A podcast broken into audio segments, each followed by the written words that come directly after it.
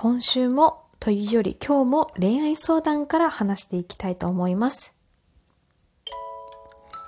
ペタコの恋愛相談室ということで、えー、なんとですよ、以前お便りをいただきました影丸さんから、えー、お便りいただきました。ありがとうございます。えー、今でも好きな人にアタックするべきで相談に乗っていただいた影丸です。ちゃんと前回のラジオのタイトルまで載せてくださって本当にありがとうございます。えー、ペタコさん、こんにちは。こんにちは。えー、あれから A さんを誘い、あ、ちょっと待って、ごめんね。えー、もしね、この話、何の話ってわからない方は、下にリンクを貼りますので、ぜひぜひね、そちらの方を聞いてから、えー、こちらのラジオを聞いてくださると、えー、情景が伝わるのでよろしいかなと思います。ぜひよろしくお願いいたします。えー、では本文に戻りたいと思います。あれから A さんを誘い、数回デートに行きました。おー、頑張った!いや、影丸さん偉い。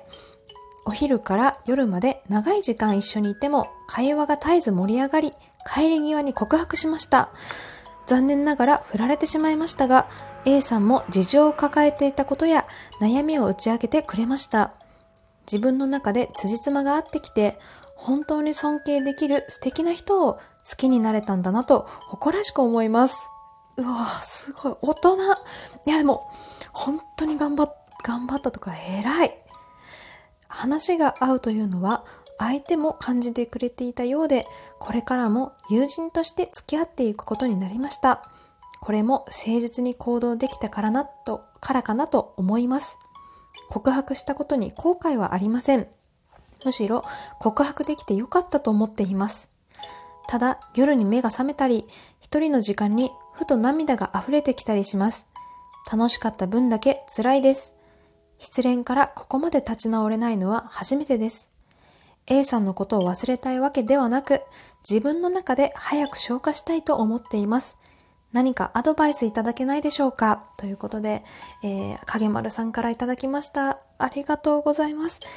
前回のラジオでですね、私と、えー、他のリスナーさんからもお便りをいただきまして、えー、ぜひ、ぜひ、ぜひ、もう影丸さんにはね、A さんに告白をするべきだと、えー、背中を、あの、実は押しておりまして、ね、影丸さんも勇気を出して、A さんに告白をしてくださったんですね。いや、でもこの文章をもう読んでると、どうでしょう。一皮むけたんじゃないでしょうか、影丸さんは。やっぱね、振られて、そりゃ、いや、わかる、わかるよ、わかるよとか言ってるけど、ごめん、あの、あの、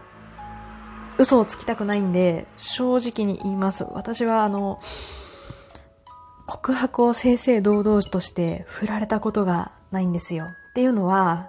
違う、別に自慢とかじゃない。本当に勘違いしてほしくないんですけど、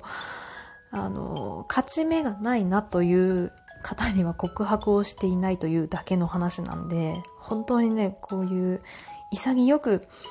ね、告白、もう正面から自分の気持ちと相手に、えー、ぶつかっていって、ちゃんとこういう結果をね、残すというか、あの、まあ、まあ、今回は残念な結果になってしまいましたけれども、こういう、なんだろうな、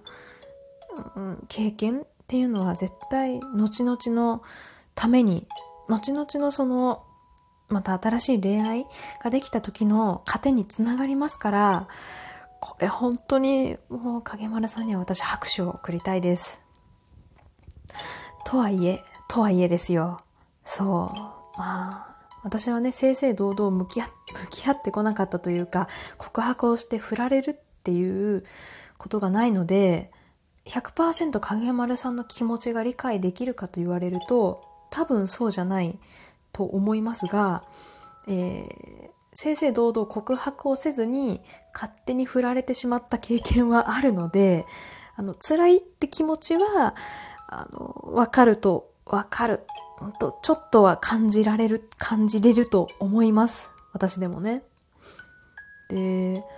まあ、ネットとかをね、また使っていろいろ調べて、あとは自分の経験談とかも、あの、ちょっと交えて話したいんですけれども、突然ですけれども、えー、影丸さん、そして今聞いている皆様、えー、人が失恋から立ち直る期間っていうのはどのぐらいだと思いますか？半年ですか？いちねんですか？私もね、だいたい半年からいちねんくらいは引きずるかなって思ったんですよ。それが素晴らしい恋であればなおさらですけど、そのまあ恋の種類に限らずですね、えー、意外とさんかげつぐらいで人間立ち直るらしいです。意外に短くないですか？さんかげつなんだっていう。で、やっぱね、その落ち込むとか悲しむっていうのは非常に労力がかかることですから、長続きはしないんでしょうね。なんでもうさんかげつぐらいでもうちょっとあのしんどいな無意識的にね、その自分の体がしんどいなと思ってあの勝手に立ち直るそうなんですって。これは私も調べるまで知りませんでした。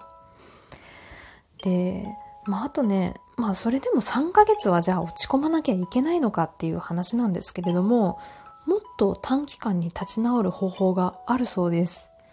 っていうのは、やり方としては、まあね、ちょっとまあ最初のうちは辛いんですけれども、そのいろいろな友達にですよ、振られた話をこと細かに話すんですって。毎日毎日違う友達に。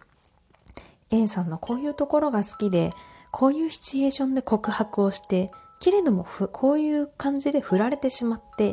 原因はこういうところにあるんじゃないかなって自分は思うっていう。なるべく詳細に、えー、友達に話してください。で、えーと、より毎日毎日続けていく、それを。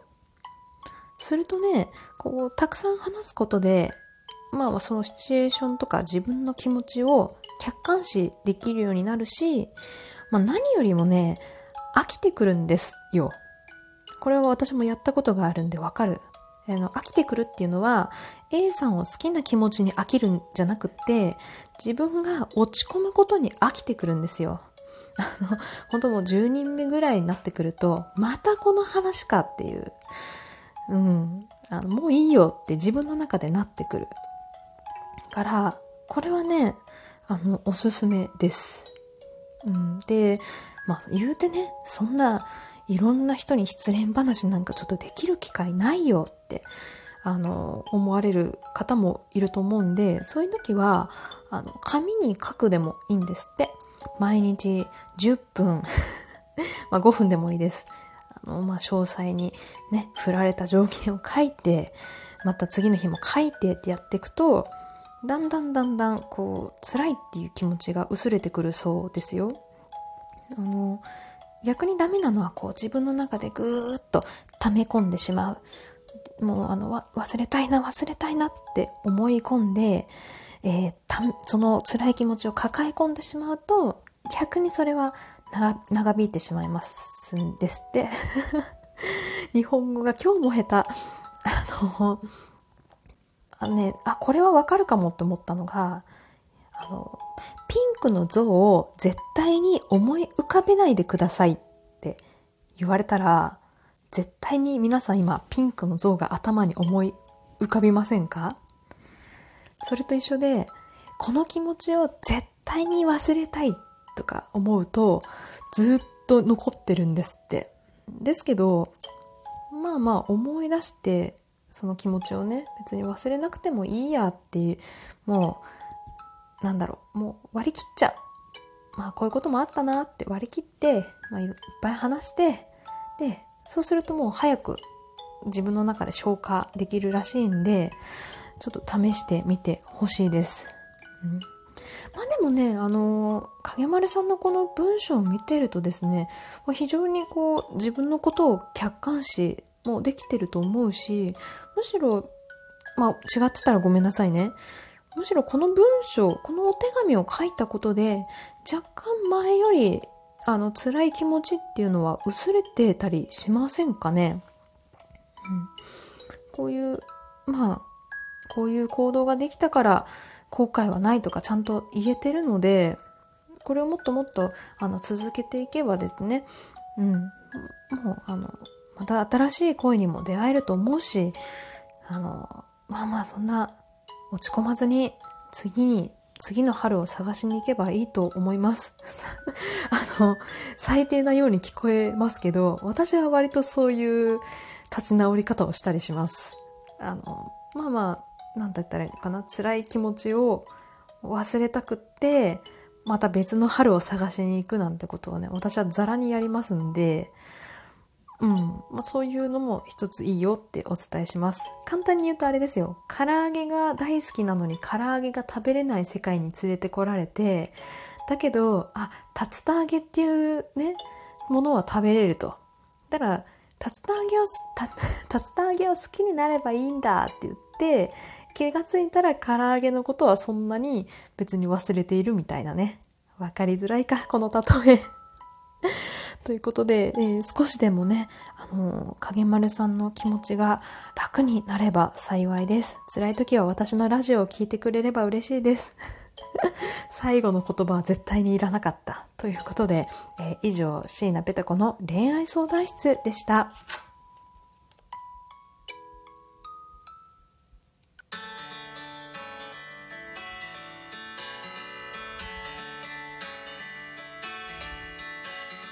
はい、ということで人事部ペタコはくじけない、今週はというよりは今日はいかがだったでしょうか。い